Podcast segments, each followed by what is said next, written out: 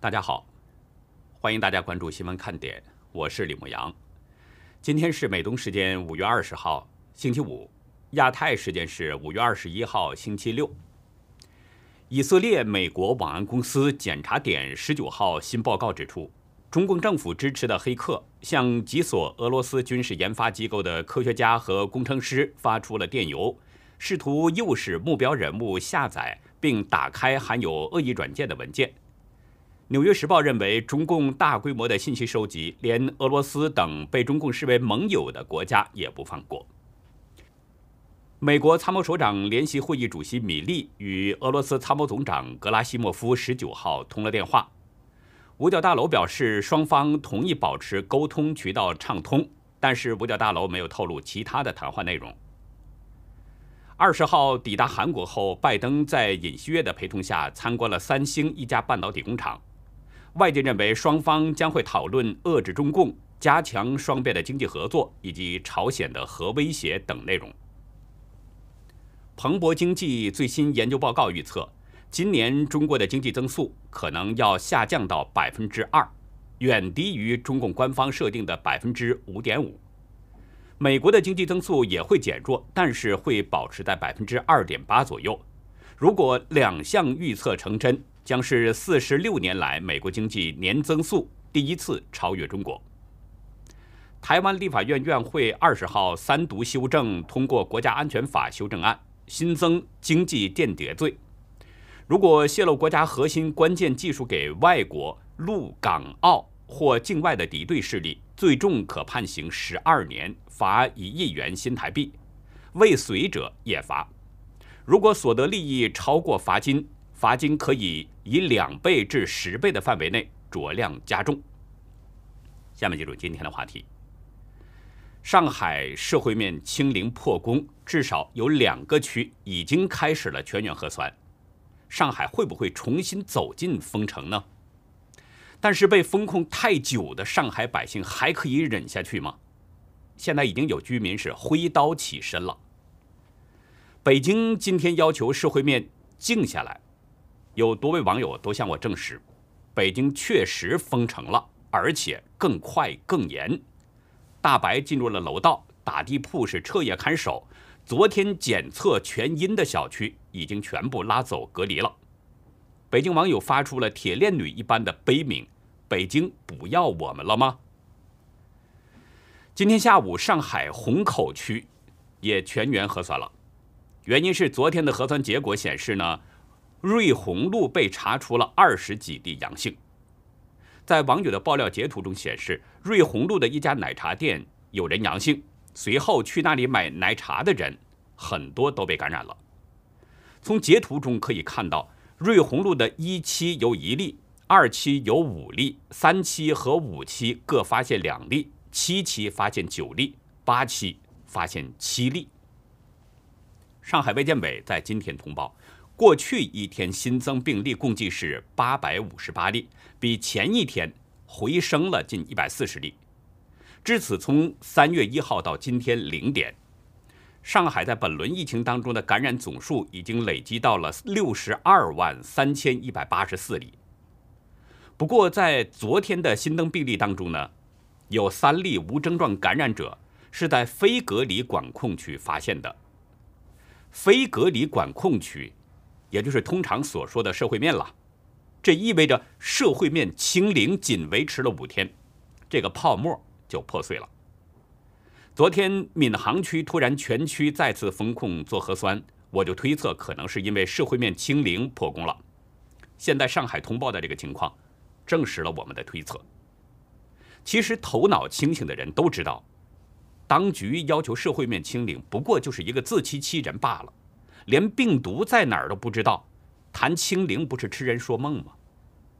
所以当局要求什么社会面清零，那不过就是镜中花水中月。但是这是中共从上到下给压下来的，这是政治任务，不管是专业的官员也好，还是政治官员也好，都得做到政治正确，都得高喊清零。上海卫健委副主任赵丹丹今天表示，上海。仍然面临着遏制大流行和防止疫情卷土重来的艰巨任务，居民必须继续努力防范病毒。上海市长龚正昨天在青浦区检查疫情防控时，更高调要求，要坚定不移执行动态清零总方针，打好清零收尾的主动仗。公正的说法很可能意味着上海将要重新走进全域封城。香港南华早报表示，新的社区感染被发现，意味着上海重新开放的道路充满风险。多模医疗咨询公司高管孟天英认为，未来几天上海可能会加强病毒预防措施，以最大程度降低死灰复燃的风险。他认为。隔离区也将受到严格控制，以防止病毒泄露到社区。驻上海记者屈翠西在日记中表示，刚接到小区在本月发出的第三次通知，要求所有人足不出户。通知中没有提供结束的时间，而上海当局稍早前已经提出了六月要结束封锁，让人们恢复正常生活的目标，这就让他感到。与这个目标像是生活在一个平行宇宙。今天全网都在转发一个消息：闵行区发生了一起持刀伤人事件。闵行梅龙镇微博通报表示，早上八点左右，老沪闵路某小区六十四岁的文某持刀将六十岁的居委干部张某划伤，随后有抑郁症病史的文某用刀自伤。并从自己楼栋的四楼跳下，但警方说是从三楼跳下的。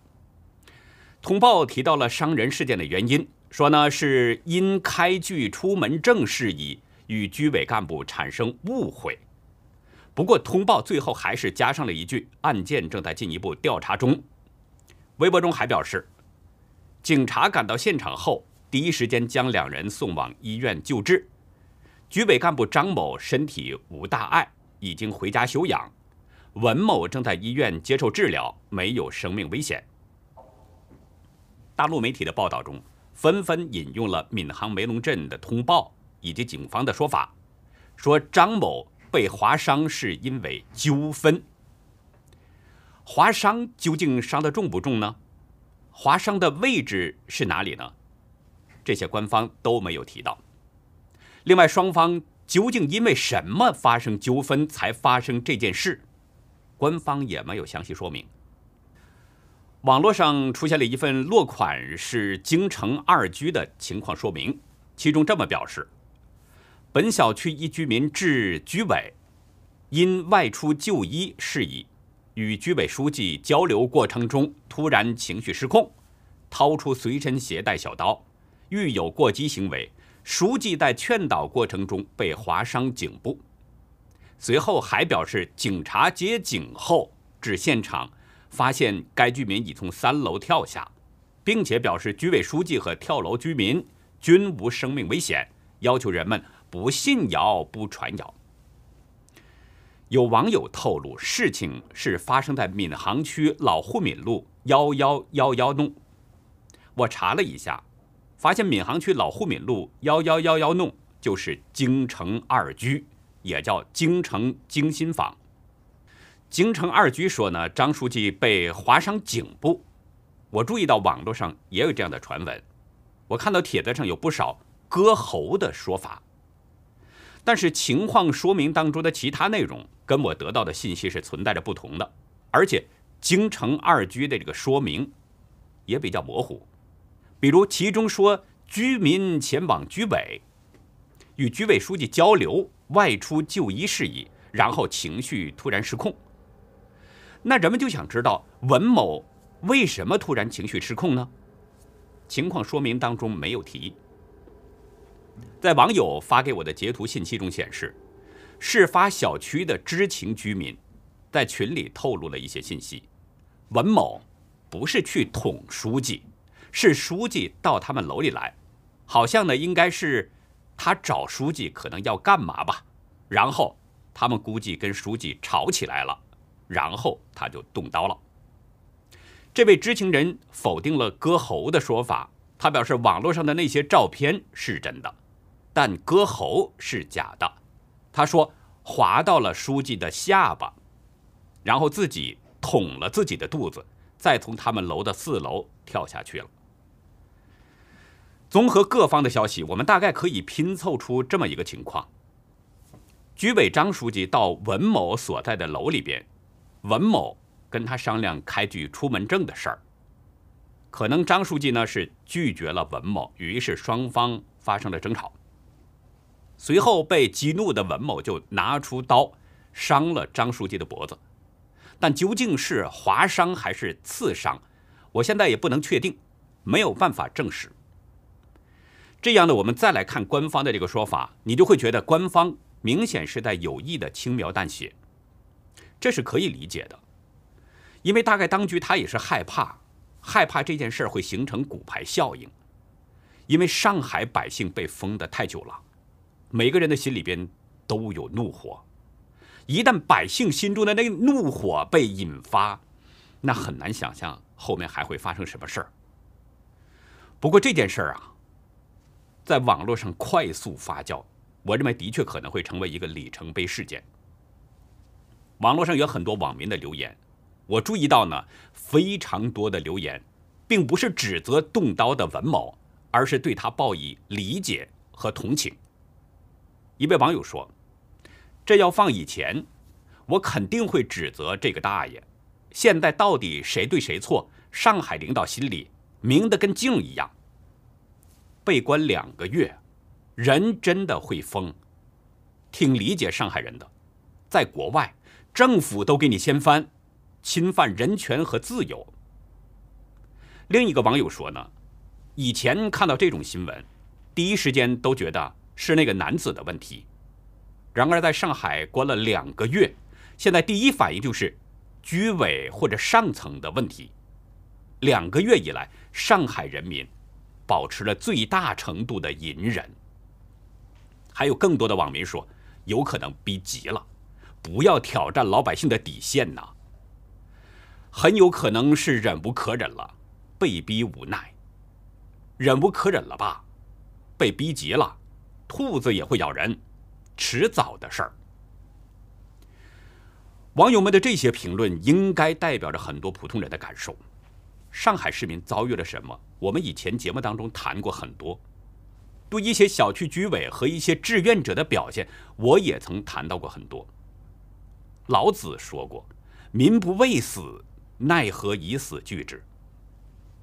老百姓是有感受的人，他们都很善良，也都知道忍让，但是在忍无可忍、退无可退的时候，他们连死都不怕的时候，接下来会怎么做呢？其实发生这种事情，根源还是在中共。他的疫情极端风控政策，把人像动物一样的给囚禁起来，甚至百姓遭受的那个对待，连动物都不如。在长期这样的风控下，每个人的心里边都会压抑、烦躁，甚至走向极端。最近上海出现的大逃亡现象，就已经很好说明了这个问题，谁都受不了了。上海呢，今天有一个稍微好一点的消息，就是没有通报死亡病例，累计的死亡数字呢仍然是维持在昨天的五百八十人，死亡率是百分之零点零九，也就是说一万个人当中呢，相当于是有九个人死亡。上海从四月十八号开始，天天都有死亡案例通报，今天是维持了一个多月之后第一次没有通报死亡案例。所以呢，这应该算是一点点的好消息吧。不过呢，也需要指出啊，没有通报死亡病例，也就意味着是没有包括昨天浦东新区那名坠楼离世的男子。昨天在浦东新区居家桥小区，有一名男子坠楼了。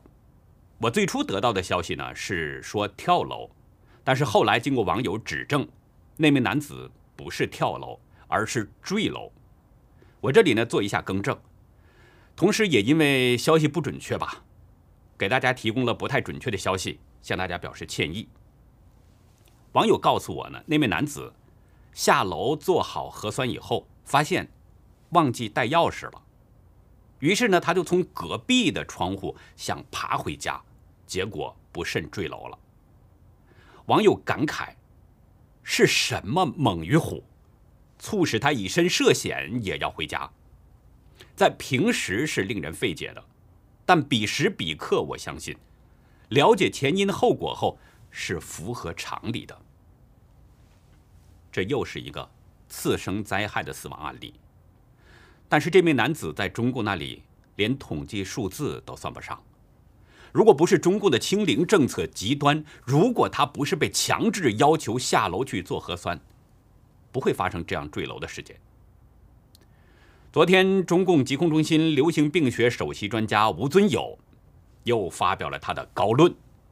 针对反复从社会层面筛出感染者呢，他在微博中提出了四种可能的原因。吴敦友表示，一呢是感染者处在检测窗口期，也就是检测采样的时候还没有向体外排毒，结果是假阴性留在了社会上，造成病毒传播。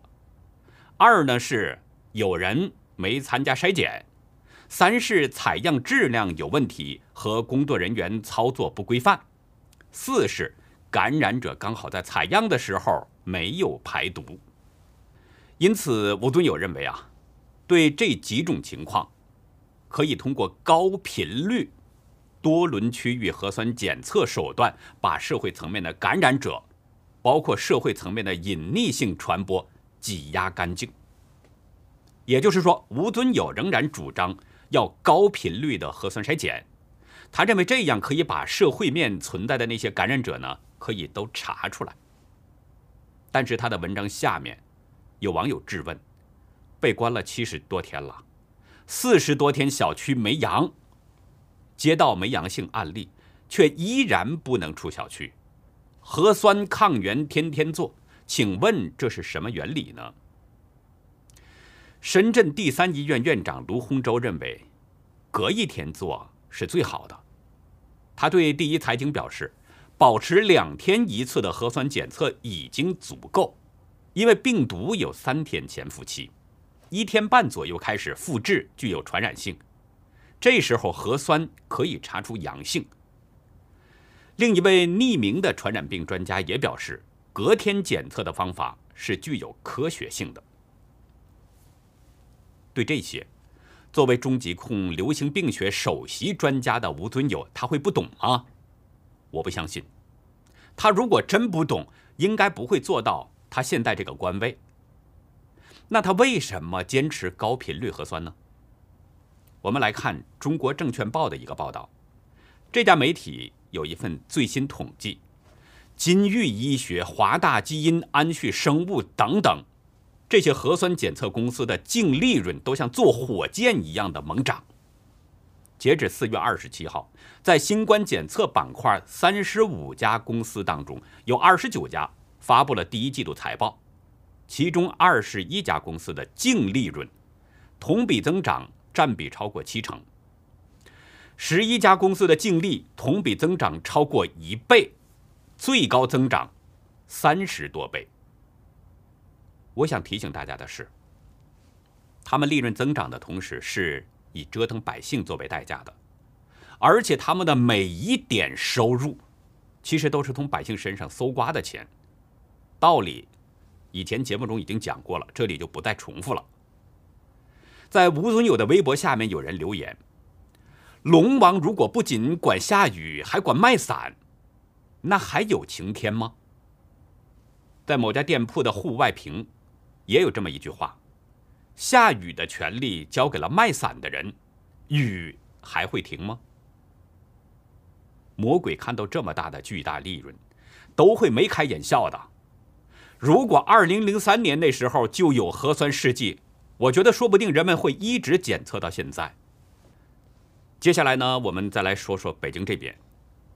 截止到今天下午三点，北京是新增了五十四宗本土病例。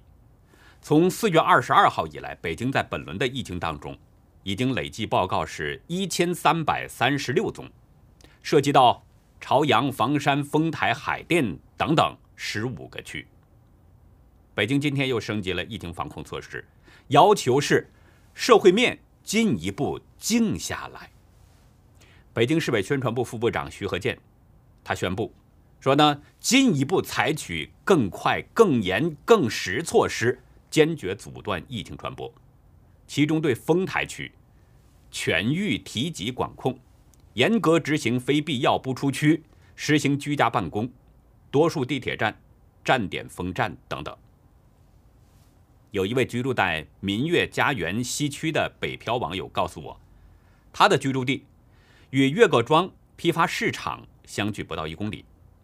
今天凌晨一点左右啊，他想下楼呢去透透气。结果发现单元楼道里边有三个大白是打了地铺，不允许出单元门。就是说，丰台区已经派人二十四小时值守了，而且是在楼道口日夜看守，居民休想出楼，哪怕是一分钟都不行。另一位网友呢向我表示说，今天啊想登录互联网法院。要查看之前起诉新浪曝光 IP 属地案子的进展，结果发现了两个异常现象：一个是幺二三六八电话接入很难，要等三十到五十分钟才可能接通；另外一个是北京互联网法院登录页面不显示原来的手机号、身份证号等登录方式，显示一个类似空白的页面。给技术部门打电话呢，却没有人接听。网友表示，这两个迹象证明了北京肯定是封城了。我在之前就已经说了，北京早就实质性的封城了，只是他不公开宣布而已。经常向我提供消息的北京网友表示，北京今天的通报是要更快、更严，还嫌不够静，而且要实施敲门。他所在的小区给居民发了核酸检测卡，要求做核酸得出示这个卡。网友表示，当局这么做啊，目的无外乎就是加强静默，按街道划分，少四处流窜，不是这片的不让做，类似门票一样。网友还提到了一点朝阳区南新园小区的情况，这个小区的十九栋楼居民。都被集中转运隔离了。另外，有网友呢向我介绍的更详细一些。今天下午两点，南新园小区啊开始通知居民，声称呢是接到了上级通知，当天都将被转移到隔离酒店，随后对小区进行消杀，还提醒人们要带好个人的衣物以及必要药品等等。但是事情太突然了，所以居民们很慌乱。为什么呢？因为昨天的核酸结果，整个小区全部都是呈现阴性，而且有很多居民从四月二十三号一直被隔离到现在，已经二十八天了，每次检测都是阴性。有一位居民在群里边反映，孩子刚出生八天，没办法集中隔离。另一位居民反映说，家里有两个小孩，一个六岁，一个四岁。也不知道怎么安排。有网友在微博中发帖，表示呢说家里有宠物，问就说登记处理。难道你给你家孩子登记，你会放心吗？还有很多邻居有老人有孩子的，几千户就这么被一股脑处理的吗？微博表示呢，已经不知道如何形容现在的心情了，恐惧、愤怒、无语、无助。我们每天都被恐惧和无助支配，北京真的不要我们了吧？这篇微博网友呢做了截图之后啊，传给了我，但是立刻再刷新微博，发现这篇微博已经被禁止访问了。网友表示不知道什么原因，也不知道南新园究竟发生了什么。最后呢，还是提醒大家。一起来参与我们的爆料行动。在中共的暴政之下，百姓民不聊生，大家都已经看到了，也都感受到了，各地都有中共强力掩盖的黑幕。所以呢，我们是希望知情的朋友啊，能够向我们提供更多更真实的讯息，能够向我们爆料，让我们来为大家发声，曝光这些真相。